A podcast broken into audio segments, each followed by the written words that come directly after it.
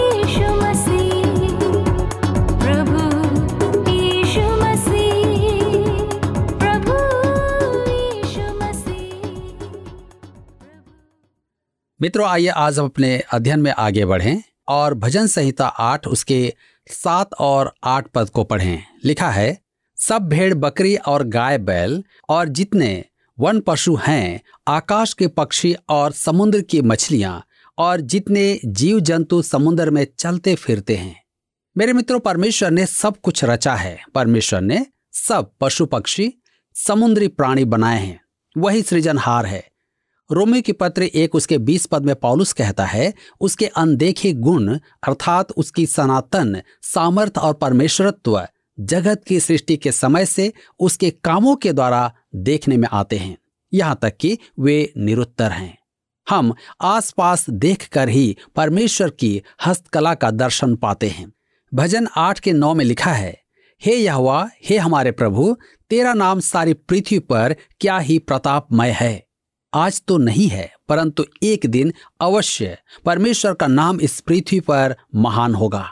आज हम एक कराहते हुए, कुड़कुड़ाते हुए जगत में वास करते हैं। यह जगत मुक्ति की प्रतीक्षा में है, रोमियो के पत्र आठ के बाईस में।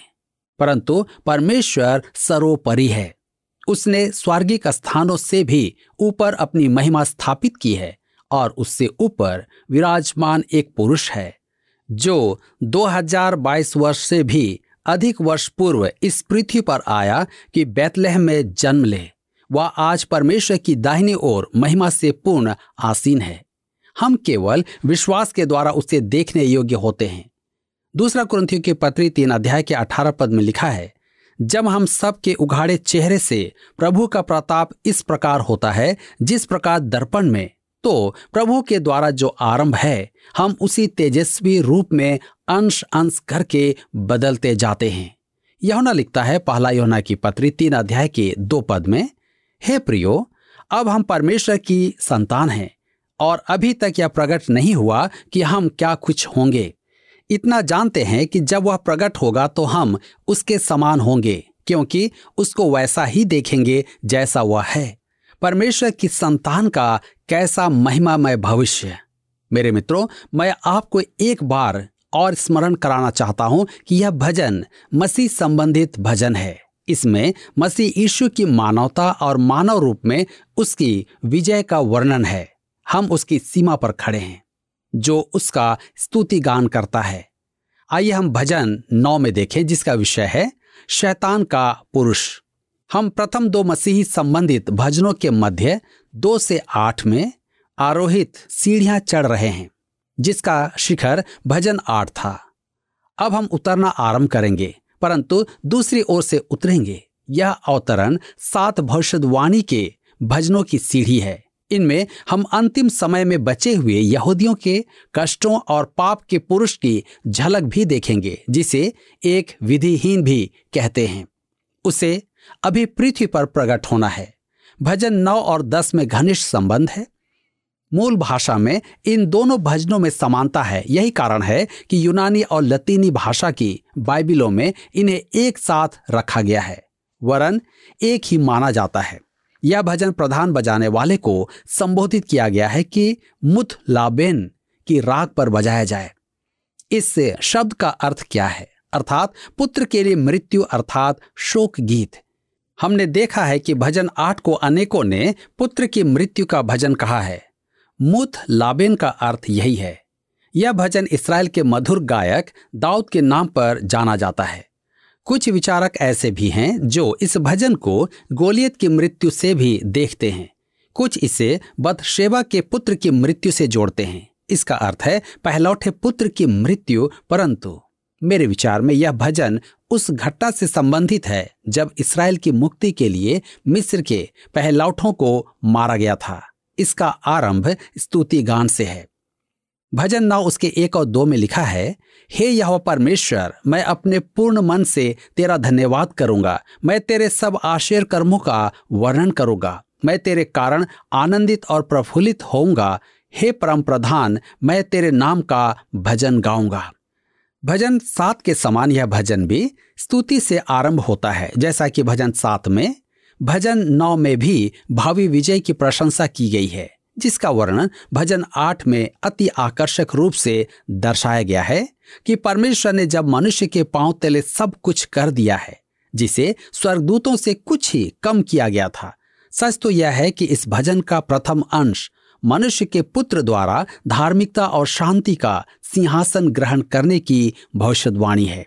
भावी मुक्ति के परिप्रेक्ष्य में यह स्तुति गान है, जिसमें पृथ्वी की सब जातियाँ उस दिन सहभागी होगी। इसका परिदृश्य प्रकाशित वाक्य की पुस्तक में दर्शाया गया है, जहाँ इसराइल कलिसिया और 24 प्राचीनों का समुदाय परमेश्वर की महान स्तुति गान करता है। भजन संहिता नौ, उसके तीन और चार में हम पढ़ते हैं। जब मेरे शत्रु पीछे हटते हैं तो वे तेरे सामने ठोकर खाकर नष्ट होते हैं, क्योंकि तूने मेरा न्याय और मुकदमा चुकाया है। तूने सिंहासन पर विराजमान होकर धर्म से न्याय किया। मेरे मित्रों, यहाँ हम एक बार फिर भजन आठ में व्यक्त राज्य के समय का परिदृश्य देखते हैं, जब सब कुछ उसके अधीन कर दिया जाएगा। इसके बारे में मार्टिन लूथर ने कहा परमेश्वर साथ हो तो एक ही जन बहुसंख्या में होता है। उसकी चिंता का विषय यह नहीं था कि परमेश्वर उसके साथ हो, अपितु तो यह कि वह परमेश्वर के साथ हो। दाऊद के लिए सबसे महत्वपूर्ण बात यह थी कि उसका कारण उचित ठहरे। अतः, मेरे मित्रों, हम यह सुनिश्चित करें कि हम परमेश्वर के साथ हैं। अब वह भावी दंड की चर्चा करता है।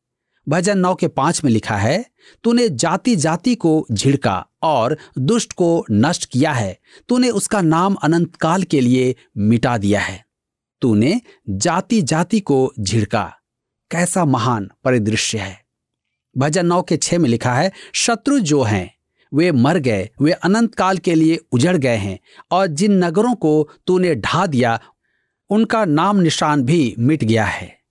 यह आने वाले दंड की उद्घोषणा है। यहाँ एक प्रश्न उठता है, क्या इस दंड के विषय भरपूर प्रचार किया जा रहा है?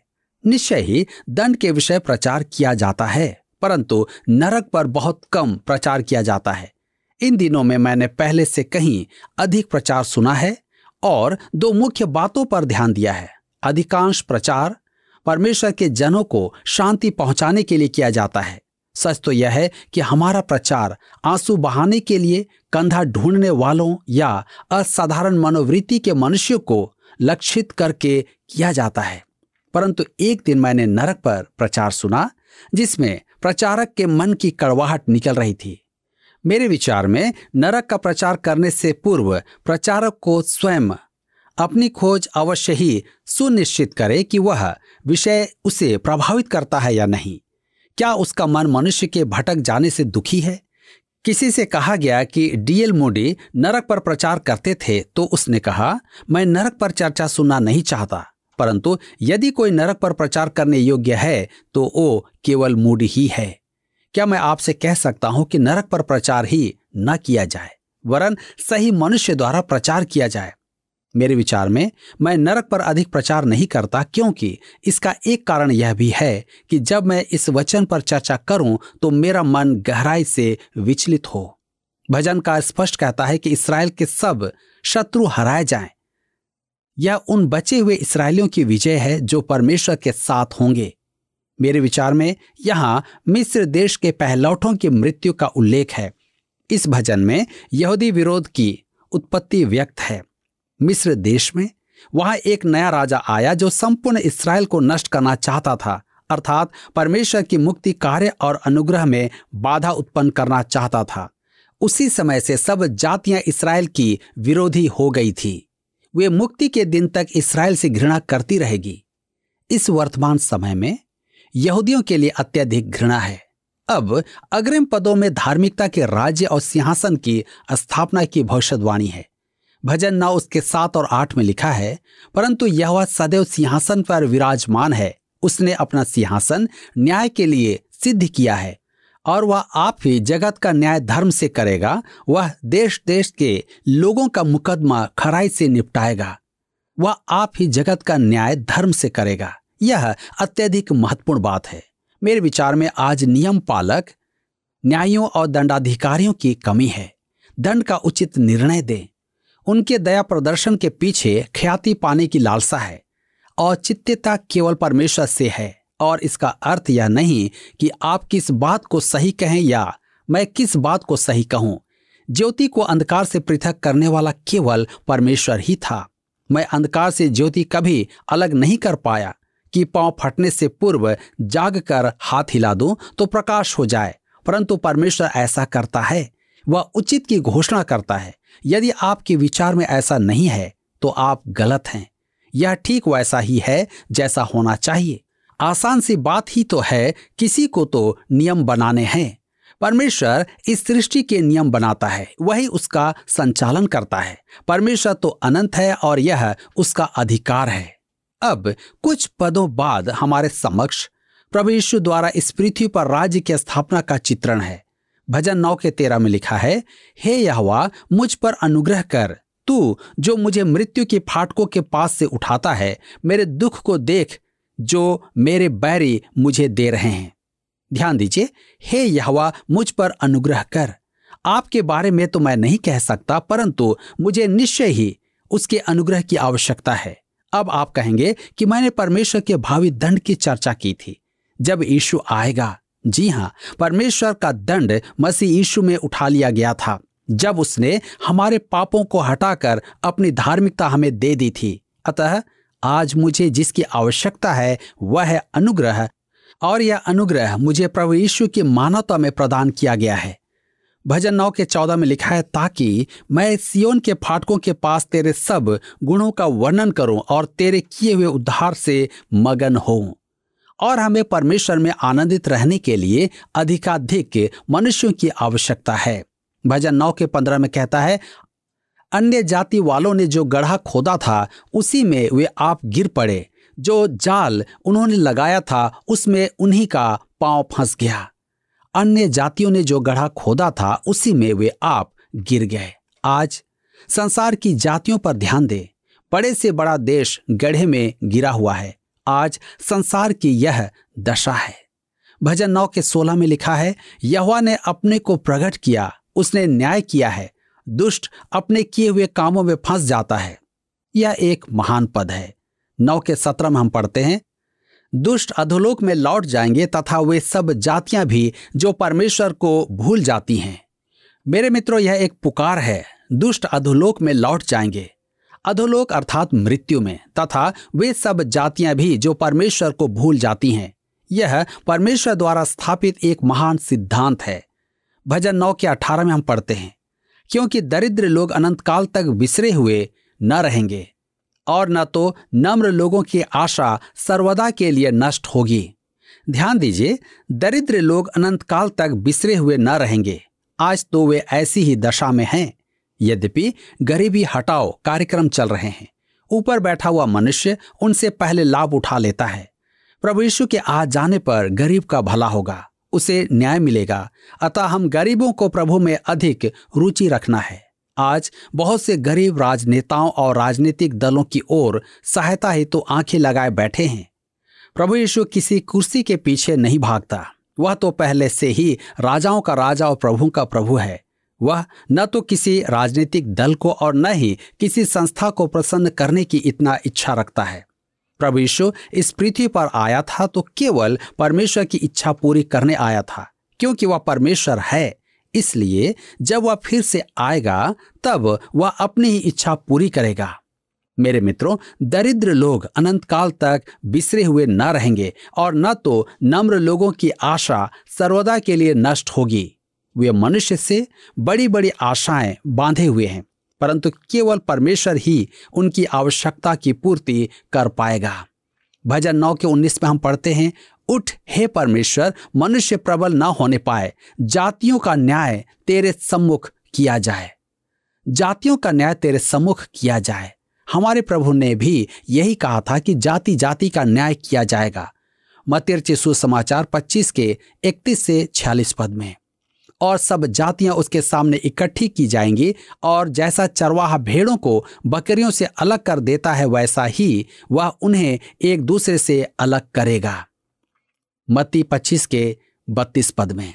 आगे हम देखते हैं भजन नौ के बीस में। हे परमेश्वर, उनको भय दिला, जातियाँ अपने को मनुष्य मात्र ही जाने। आज कुछ लोगों का मानना है कि वे परमेश्वर की दिशा में क्रियाशील हैं। इस भजन के शीर्षक को सदा स्मरण रखें। मुथ लाबेन अर्थात पुत्र की मृत्यु। यदि आप पुत्र को गोलियत माने या फिरौन मिस्र का राजा माने, दोनों ही आने वाले ख्रिस्त विरोधी का प्रतीक हैं। वह शैतान का पुरुष होगा जो स्वयं को परमेश्वर के स्थान में खड़ा करेगा और परमेश्वर उसका अंततः सर्वनाश करेगा। मेरे मित्रों, अब हम आगे बढ़ेंगे और भजन दस में आते हैं। अब भजन दस में भी वही परिदृश्य है। शैतानी पुरुष, सांसारिक मनुष्य जो भजन नौ के अति समरूप है, देखिए दुष्ट का वर्णन कैसा है। भजन दस उसके एक से तीन पद में, हे यहवा, तू क्यों दूर खड़ा रहता है? संकट के समय में क्यों छिपा रहता है? दुष्टों के अहंकार के कारण दीन मनुष्य खदेड़े जाते हैं।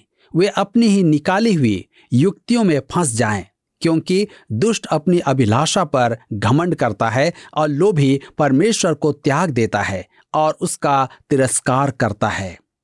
मेरे मित्रों, इन पदों में दुष्ट के दो मुख्य लक्षण हैं, घमंड और अभिमान। इस संसार में आप दुष्ट को देखना चाहते हैं। घमंडी महान लोग जिनके मन में परमेश्वर का स्थान नहीं है, वे अभिमान की बातें करते हैं। मैं आपके बारे में तो नहीं जानता, परंतु मुझ पर राजनेताओं की बड़ी बड़ी प्रतिज्ञाओं का प्रभाव नहीं पड़ता है। वे मुझे यशाया की बात का स्मरण करवाते हैं कि एक पहाड़ को जच्चा की सी पीड़ाएँ हुई और चूहा पैदा हुआ। वे बड़ी बड़ी बातें तो करते हैं, परंतु उपलब्ध कुछ नहीं करवाते। दुष्ट और दुष्ट जन का कैसा वर्णन है? ख्रिस विरोधी जो झूठा मसीहा होगा इस भजन में उसकी पहचान प्रकट की गई है। उसकी पहचान घमंड है। भजन संहिता दस के चार में लिखा है, दुष्ट अपने अभिमान के कारण कहता है कि वह लेखा नहीं लेने का। उसका पूरा विचार यही है कि कोई परमेश्वर है ही नहीं। उसका पूरा विचार यही है कि परमेश्वर है ही नहीं। ख्रिस्त विरोधी नास्तिक होगा। इतिहास में दाऊद का युग वह आरंभिक समय था जब नास्तिकों का आरंभ हुआ। आदि में नास्तिक नहीं थे, नो भी एक ऐसे मनुष्य को जानता था जो आदम से परिचित था। अब यदि कोई सृष्टि के इतना अधिक निकट हो तो स्वाभाविक है कि आप परमेश्वर के अस्तित्व से इनकार नहीं कर सकते हैं। दस आज्ञाओं में भी नास्तिकवाद से जुड़ी एक भी आज्ञा नहीं थी, परंतु बहुदेववाद के विरुद्ध अवश्य एक आज्ञा थी, तू मुझे छोड़ और किसी को ईश्वर करके ना मानना। दूसरी आज्ञा है कि आकाश पृथ्वी और पृथ्वी के नीचे जल में उपस्थित किसी की आकृति ना बनाए। देखिए, निर्गमन बीस उसके तीन और चार पद में। तू मुझे छोड़ दूसरों को ईश्वर करके ना मानना, तू अपने लिए कोई मूर्ति खोद कर न बनाना, न किसी की प्रतिमा बनाना, जो आकाश में या पृथ्वी पर या पृथ्वी के जल में है। इस प्रकार हम देखते हैं कि बहुदेववाद के विरुद्ध दो आज्ञाएँ हैं, जबकि नास्तिकवाद के विरुद्ध एक भी आज्ञा नहीं है, क्योंकि उस युग में नास्तिक नहीं थे, परंतु दाऊद नास्तिकों का कई बार उल्लेख करेगा। अंतिम समय में ख्रिस्त विरोधी का लक्षण होगा नास्तिकता। घमंड और अभिमान। भजन दस उसके पाँच और छह में लिखा है, वह अपने मार्ग पर दृढ़ता से बना रहता है। तेरे न्याय के विचार ऐसे ऊँचे पर होते हैं कि उसकी दृष्टि वहाँ तक नहीं पहुँचती। जितने उसके विरोधी हैं, उन पर वह फुकारता है।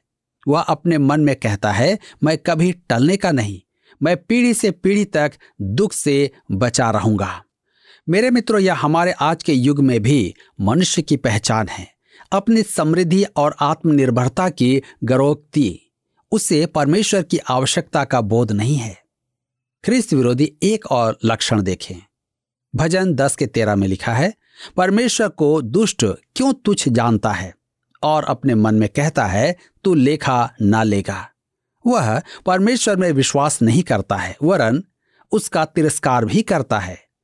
जो ना हो तो उसका तिरस्कार करना तर्क संगत नहीं है। अतः ऐसी कड़वाहट और घृणा के लिए उसका अस्तित्व में होना अति आवश्यक है। जब वह कहता है, तू लेखा ना लेगा तो इसका अर्थ है कि दंड नहीं दिया जाएगा। हमारे आज के युग में असंख्य जन कहते हैं कि परमेश्वर नहीं है, और यदि वह है तो भी इतना दूर है कि उसे परेशान नहीं किया जा सकता, और उन्हें पूरा विश्वास है कि कोई न्याय नहीं होगा। मेरे मित्रों यदि आपका यह मानना है कि सब चलता है मृत्यु दंड के विरोधी किसी भी अभिमान के पीछे यही सिद्धांत है। हमारा तर्क है कि दंड देने से अपराधियों में सुधार नहीं आता है। किसने कहा कि दंड और कारावास अपराधियों के सुधार के लिए हैं? वे तो कभी भी सुधार के उद्देश्य निमित्त नहीं थे। उनका उद्देश्य था अपराध रोकना। परमेश्वर ने निर्दोष की सुरक्षा के लिए नियम बनाए थे। परमेश्वर का दंड तो पृथ्वी पर अवश्य भावी है। हम इसके जितने निकट आ रहे हैं, उतना ही अधिक मनुष्य कम विश्वास कर रहा है कि दंड आएगा। आज परमेश्वर संसार का सबसे कम माननीय जन है। क्यों? क्योंकि दुष्ट गद्दी पर बैठा है। हम ऐसे समय में जी रहे हैं जब मनुष्य का पाप, पापी मनुष्य का उपाय करेगा, अर्थात ख्रीस्त विरोधी का उदय। भजन दस के अठारह में लिखा है कि अनाथ और पिसे हुए का न्याय करे, ताकि मनुष्य जो मिट्टी से बना है फिर भय दिखाने ना पाए। मनुष्य जो मिट्टी से बना है, अर्थात ख्रिस्त विरोधी।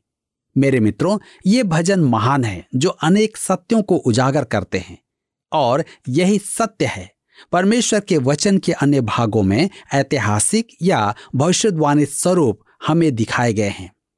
दोस्तों, हम जीवन में बहुत से अन्याय को अनुभव करते रहे हैं और अराजकता आज संसार में बढ़ती जा रही है, जो इस बात का संकेत है कि आज लोग परमेश्वर से डरते नहीं हैं।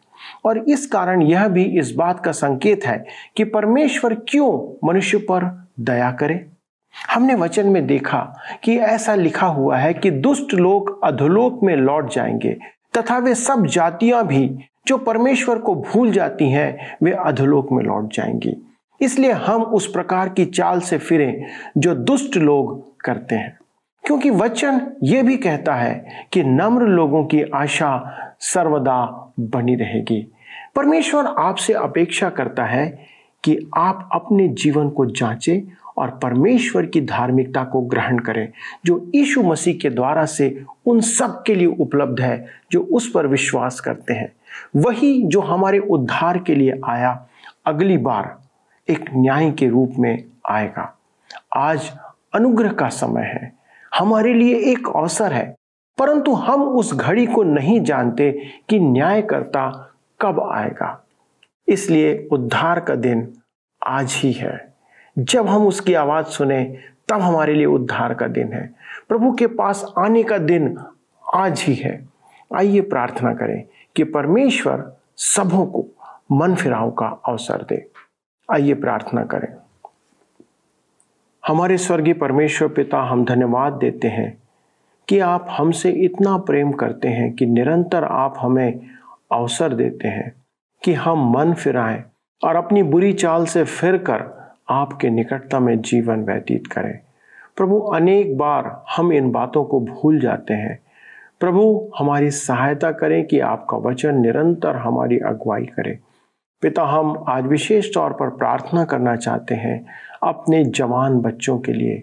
प्रभु, हमारे जवान बच्चे जो विभिन्न प्रकार की समस्याओं का सामना कर रहे हैं, जो पिता परमेश्वर आपकी ओर निहार रहे हैं प्रभु, आज कितने हैं जिन्हें नौकरी की आवश्यकता है?